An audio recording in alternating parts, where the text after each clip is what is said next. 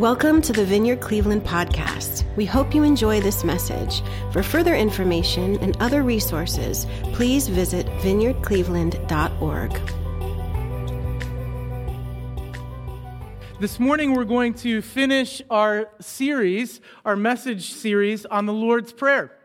And we've been looking at the different petitions that the Lord teaches his disciples how to pray. And this morning we come to the final petition in the Lord's Prayer. And it's often the most complex and puzzling, but it's, it's critical that we understand this petition from the Lord himself as his disciples ask uh, him, Lord, teach us to pray. And so we're going to be in Matthew 6:13, but we'll kind of be jumping around a little bit. And the petition is this: Lead us not into temptation, but deliver us from the evil one. It's the most puzzling of the Lord's prayer, the most puzzling of petitions. And why is that difficult? It's difficult for a number of different reasons, but mainly for this reason, for this question why ask God to do what is not in the character of God to do? Would the God we meet in Jesus ever intentionally lead us into temptation? The answer there is no. But if the answer is no, then why should we even bother praying, lead us not into temptation? And so that's what we're going to look at this morning. And it's important here to, to uh, recognize right off of the bat that most translations or common readings or recitings of the Lord's Prayer will say, Lead us not into temptation, but deliver us from evil. And I think it's important here to acknowledge how Jesus really meant it. The definite article there in the Greek, in the scripture, personifies that we have an enemy out there who seeks to kill us, to steal from us, to destroy us. And Jesus is acknowledging that by placing a definite article on that deliver us from the evil one. He's not just saying, deliver us from evil, teaching us to pray, deliver us from evil. He's teaching us to pray, deliver us from the evil one. It's important to acknowledge throughout the course of this message that there is another team on the field.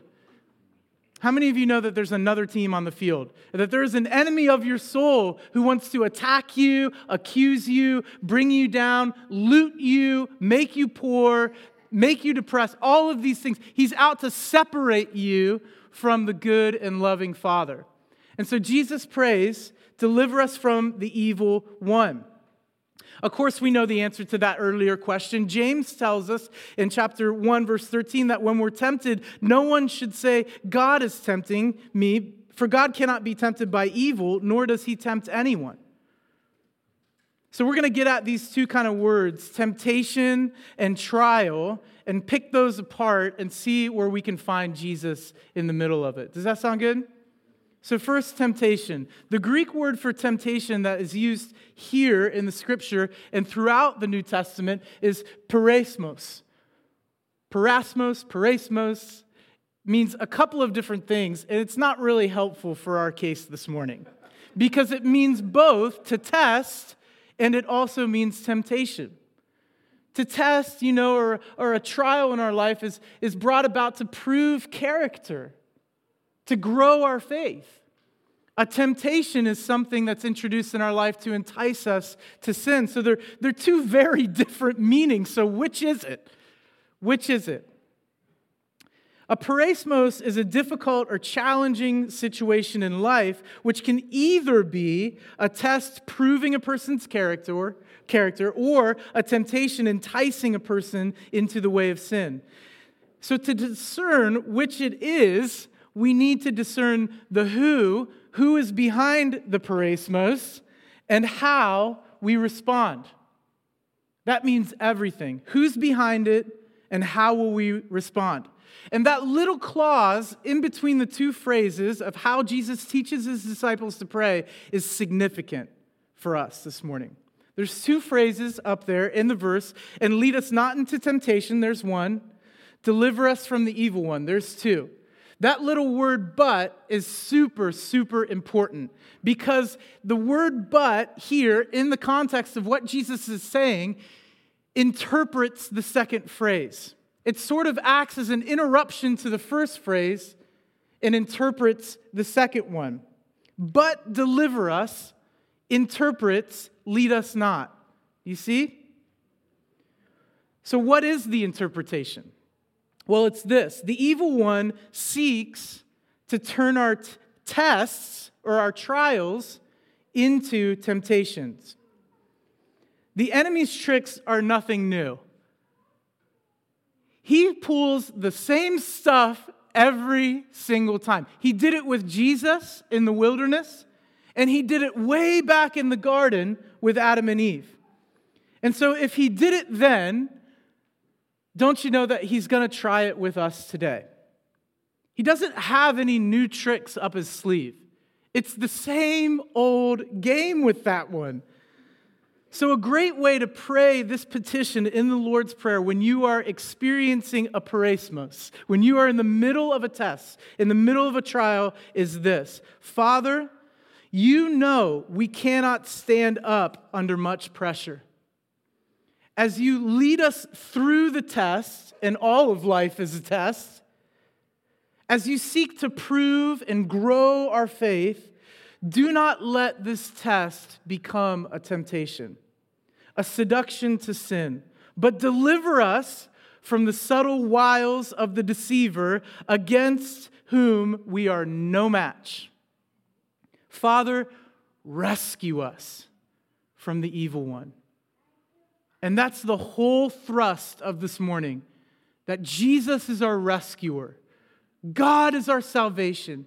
God delivers us when we're experiencing the onslaught of the enemy. How many of you are familiar with the Netflix show Stranger Things? We've had a couple of different Stranger Things analogies through the course of this message series, if you've been paying attention. And this analogy comes from the second season, and those of you who have seen it will remember, but there's a character in the show, Dustin and he's like a preteen, and he's a real science guy, and he loves uh, he loves experiments and this kind of thing. And in this in this show, he takes uh, he finds a strange little creature in a trash can. Do you guys remember that? Those of you you guys have seen it. He finds a strange little creature in a, in a trash can, and he takes it home as a cute little pet. It looks like a lizard. It's around about that big or so. But it's obvious to those who are watching, Dustin has made a terrible mistake. The creature, Dart, which he's affectionately called it, is actually a baby monster. And it begins to grow into something that's terrible and uncontrollable. He can't even keep it in the aquarium anymore. It's busted loose. It's, I think it ate his cat. Did it eat his cat? Yeah, I think it ate his cat. And Dart you know, he started off cute, but once he was fed, he grew into the monster he was created to be. So Dustin later realizes that he should have destroyed Dart way back when he had the chance, but instead he let it grow. And temptation is the same way. It might start off as a cute little pet, this cute little desire, but if we feed it by participating in it and going through with something that we know is wrong, it's going to grow into sin. And once it grows and develops into sin, it can become uncontrollable. It can actually get out of control to destroy reputations, relationships, and even lives. And so temptation's a slippery slope, isn't it? And so we, we need to figure out what the difference is between temptation and trial if we're going to see the fingerprints of God in our lives. You see, the trial here that Jesus is talking about, the lead us, is permissive in the grammatical sense. And the idea here is that Jesus is uh, teaching us to pray, Father, do not allow us to be led into trial, since testing is unavoidable in life. We don't want to be carried into or caught up in the trial so much as to crumble under its pressure. This is a prayer for ability to stand up. How many times do we hear Paul, the Apostle Paul, encouraging us in the New Testament to stand firm? We're pressed on all sides, but stand firm on the foundation of Jesus. So, why test? Why a test? Kind of picked apart the word temptation. What about trial? Why test? Life. hey, life. If you are breathing and you have a heartbeat, you have experienced a peirasmos before. Jesus said it. He said, In this world, you will have trouble. You will have trial. There will be suffering. You will have trial. But take heart, take courage. Jesus says, I have overcome the world. So it's not a question of if we face trials or tests in our life, it's more of a question of when. When we face trials and tests in our life, how do we respond to those tests and those trials? Have you ever been in a peirasmos before? Maybe you're going through one right now. Maybe you're in a test right now that's demanding something of you that is not yet. say, I don't know where I'm going to find the strength to meet this trial, to meet this test. Well, there's many different kinds of trials. They're as unique as people on the face of the earth. I think we just crossed 8 billion, didn't we? I heard on the news that we just crossed 8 billion people on the planet. And trials are as numerous as the people that walk the face of the earth.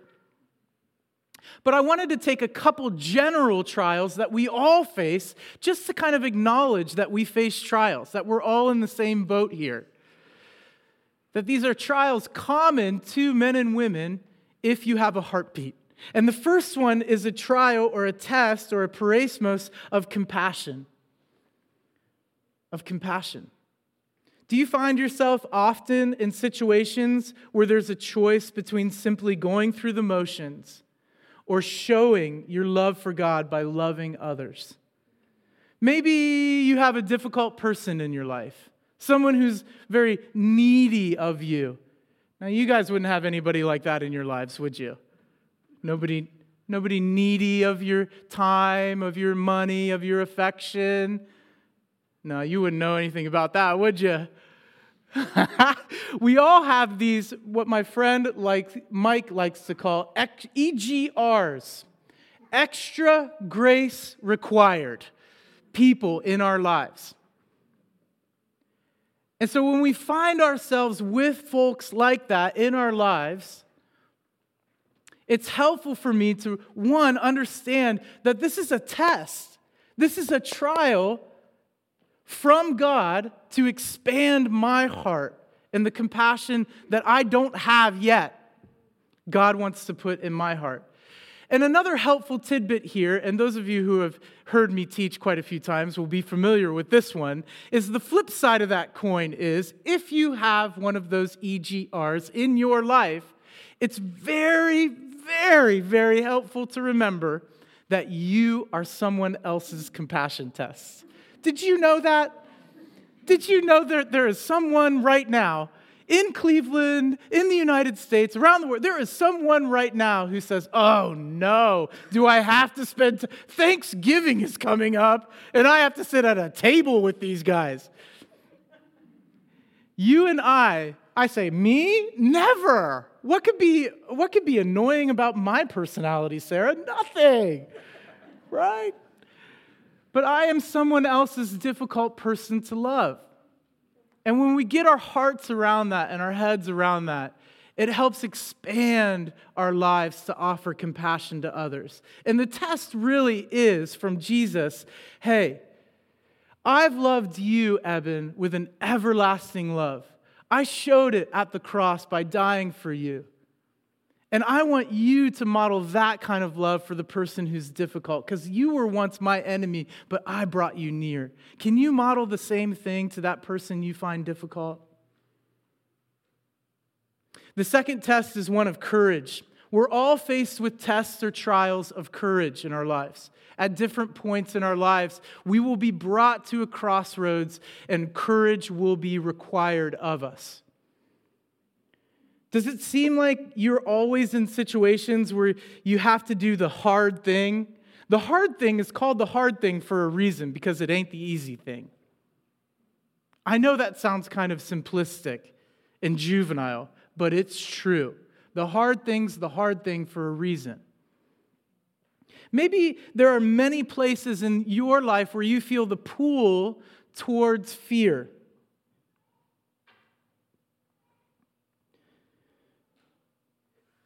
You know, God loves to prove his sons and daughters courageous.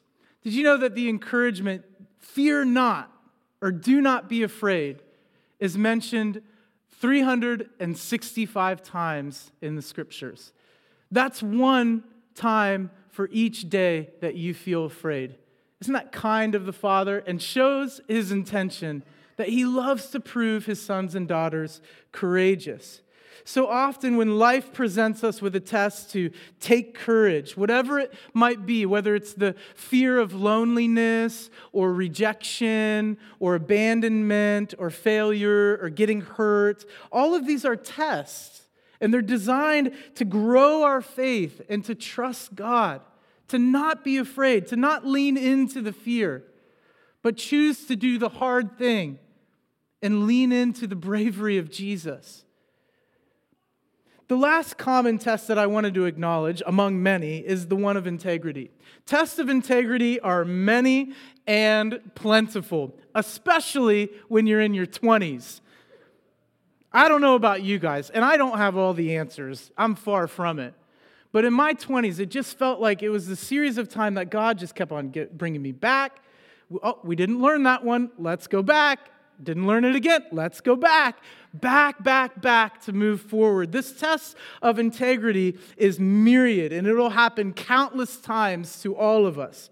And the question here is do we allow God access to every part of our lives to work his presence into our decision making, our relationship with our spouse, our kids, uh, our coworkers, at our workplace, to display integrity, to show the world that Jesus really does make a difference in our lives.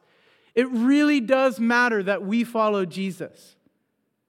James talks about these tests, all of these peirasmos. And the overall aim, James says, is to produce perseverance.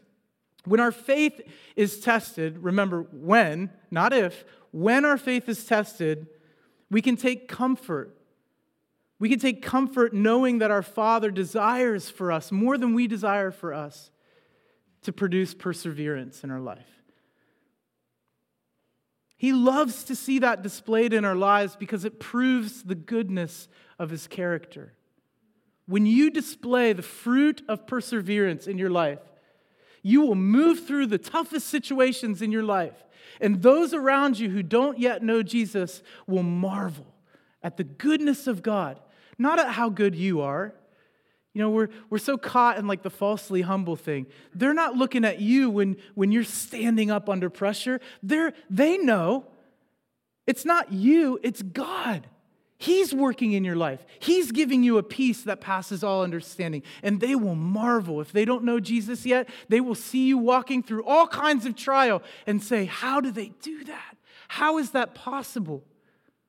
And you'll be able to say, God's producing the fruit of perseverance in my life. It's Him who's working in me. It's Him who's moving in me. It's Him who's giving me strength, Him who's giving me wisdom.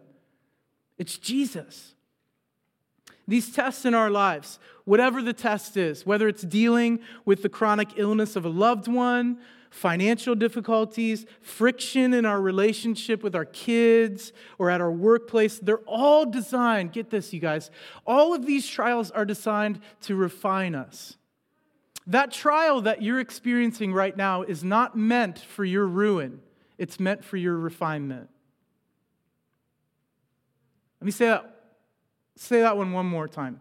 That thing and you know what it is, whatever it is. In, that thing right now, that trial that you're having trouble standing up underneath of, that's taking everything within you, that thing is not designed for your ruin.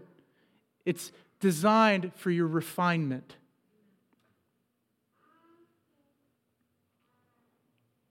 In Proverbs 17, we read this. This is the gold, no pun intended the crucible for silver and the furnace for gold. But the Lord tests the heart. Does the Lord tempt us? No. Does he put us through trials? Yes. He will test the hearts of men and women. The crucible for silver and the furnace for gold, but the Lord tests the heart. The very situation intended by our Father for good, the evil one seeks to turn to bad. He seeks to turn the test into a temptation. And what the writer of Proverbs is saying here is that when you, the same word, peirasmos, get this, you guys, the same word is used in smithing. Like um, it's used in the refinement process of actual gold and silver. So when a goldsmith comes to a hunk of unrefined gold and he, and he heats it up, right? It's, it's heated up through fire. You ever feel like the heat's being turned on, turned up in your life? The heat is used to, to melt the gold down. And then the, the impurities come to the surface and they'll be sifted out. So that gold is refined and pure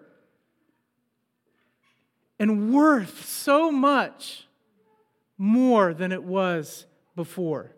That's the heart of the Father as you experience trial, as I experience tests in my life that though the enemy wants to seek to turn this thing into a temptation, I know that God is refining me, working on my life to bring about goodness for Him.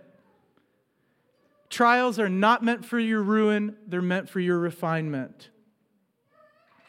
Okay, so we went through a couple of trials, general trials. I wanted to focus briefly before we close up here on five different strategies that the evil one seeks to get us to doubt the goodness of God at every turn. What are his strategies? Like we said before, it's nothing new. He's been doing the same thing since the dawn of creation. Since the fall of men and women, the enemy is trying the same old things. And so it's helpful to know, right? If you're in a battle, wouldn't it be helpful to know what the enemy is up to before they do it? Because then when you know what the enemy is going to do, you can be ready. You can be where you need to be. You can prepare your heart. And so these five strategies are common of the enemy. He wants to sow seeds of suspicion in our lives. And we see this from the get. In Genesis 3, uh, the serpent comes to the woman and says, Did God really say you must not eat from any tree in the garden? Did God did God really say that you're not allowed to eat from any tree in the garden? Here's the lie, and here's where the enemy starts to sow seeds of suspicion in Eve's mind and in her life. God did not say you must not eat from any tree in the garden. He said you may eat from any tree in the garden except for the tree of the knowledge of good and evil. So the enemy twists it, and by twisting it just a little bit, he's turning Eve's test into a temptation. Did he really say? You know, he starts with sowing seeds of suspicion, and then he focuses on the negative, and he gets you to focus on the negative and me to focus on the negative. And the big example of this is when Jesus is in the wilderness and he's going, you know, one on one with the devil in the wilderness. And the devil's trying to knock Jesus off of his throne, off of his vision, off of his mission, and he does this by trying to focus on the negative. The tempter came to him in Matthew 4 3 and said, If you are the Son of God, tell these stones to become bread. You see it there to focus on the negative? Jesus, you're all alone. You're in the desert. All you have are stones. Stones, stones, stones. You ever hear that voice in your head when you're going through a trial? That voice that's trying to get you to lean into the negative aspects or experience of that trial that you're facing in your life, stones, stones, stones. You're going to need to turn those things into bread because all you have is stones. It's a focus on the negative. And once he does that, this is a hinge point because then he's got you. Because after he gets you to focus on the negative, then he makes us make deductions from that negative. He says in Matthew 4 3 to Jesus, If you are the Son of God, he focuses on Jesus' identity. You really are the Son of God. So, because you're the Son of God, you could take all of these stones and you could turn them into bread. You can do that right now. Why don't you just do that? Make that deduction in your mind, make that leap in your life. And what he's really trying to do is the force strategy, which is to force the Father's hand. In Psalm 91, David writes that he'll give his angels charge concerning you. The enemy always suggests that we can get God to prove his love for us. And he quotes the scripture back to Jesus. And he says, Prove yourself. You don't have to wait for the Father. You don't have to do that. You prove yourself. You can get God to prove his love for you. Just have God send his angels down and rescue you out of this. You say, I don't know, this is a foreign temptation. I don't, I don't know anything about forcing the Father's hand. Let's take a minute and focus on the word manipulation, shall we? How many of you know that the scriptures say that when you try to um, force anyone, not God, but fellow men and women, when you try to force someone else's hand, do you know what you're doing? You're, manip- you're trying to leverage to get them to. When you try to get someone else to prove their love for you, you're putting yourself in the place of God. And that's why manipulation is wicked. The scriptures call manipulation witchcraft, it's as witchcraft because you're putting yourself in this powerful spiritual position in other people's life to get something for you. It's something that every believer should have nothing to do with, not even, not even a hint of manipulation. Why would you want to control someone else? Why would you want to force their hand if you didn't think that you were God? So once he's got you there, then he'll tempt to try to take things into your own hand. To take things into your own hand. And in the temptation of Jesus, we see as the enemy says, All of these kingdoms of the world, Jesus, all of these kingdoms of the world, they've all been given to me. Lie. I'll give them all to you. You can can't you just hear like the, the commercial going in your head? You can have all of this for the low cost of, you know. All of this can be yours, Jesus, if you bow down and you worship me, the enemy says. If you just bow down and worship, you can have all of this. And really, what the enemy is saying is that you can have, because Jesus knows the whole earth, the heavens and the earth belong to him anyway. Does he not? He knows all things. And he knows that the heaven, the heavens and the earth belong to him. It's his right as the Son of God. Every heart belongs to Jesus in the end. But what the enemy is trying to do here in that situation is saying you can have all of it without suffering or going to the cross. You can have it, and you can have it without going on the cross.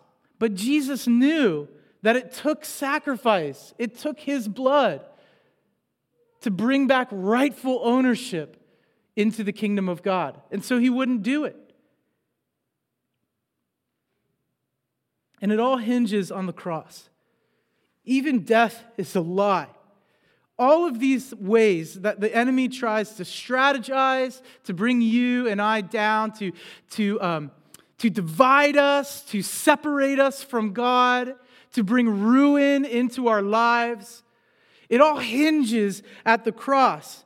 And the one thing that I felt God's heart for this morning is to remember when we're going through a trial that things aren't as they seem. Things aren't always as they seem. It may be hard right now. The reality that you're experiencing a trial, that you're going through adversity, is an indicator that you're moving in the right direction. Adversity isn't meant for your ruin, it's actually a back door to Jesus' presence. You find Jesus amidst the trial, and that's an indicator that you're headed in the right direction. Think about it this way if the enemy didn't know that he was doomed, if Satan himself thought that he had won, would there be any trial in our life at all? He's concerned with you because you're dangerous, because you belong to Jesus. You were meant for relationship with God. And so, any adversity in your life is an indicator that you're headed the right way. Be encouraged, James says, when you face trials. You're going the right way.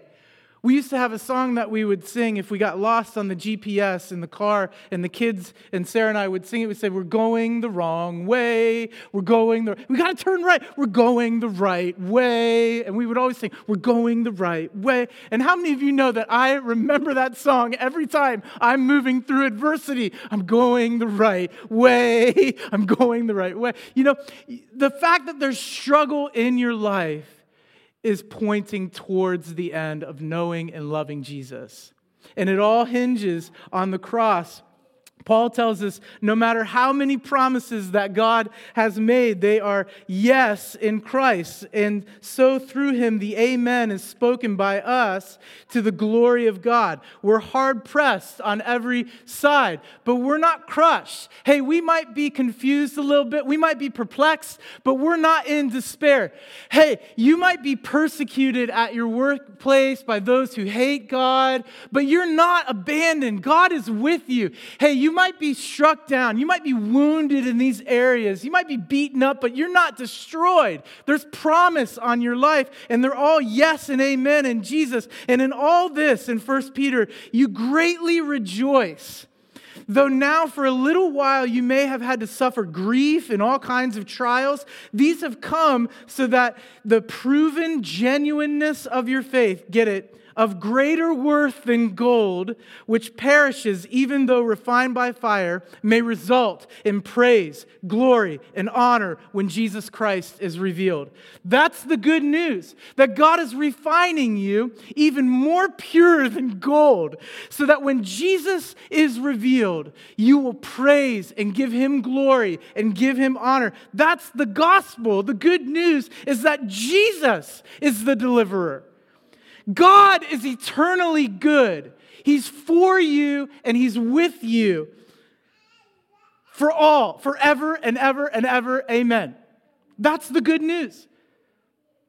That Jesus, at a certain point in time, broke through the veil to lead a sinless life in every way, like you and I, but without sin. Said no to the enemy's temptations, and went to the cross to forgive your and my sin, past, present, and future. To buy back out of the camp of the enemy sons and daughters who would, by their lives, prove that Jesus is the deliverer. Jesus is the Messiah. Jesus is the Savior. And so we just want to offer that today. We just want to offer life. Maybe you came in for the child dedication. Um, you're not a big fan of church. Hey, I'm in the same boat with you.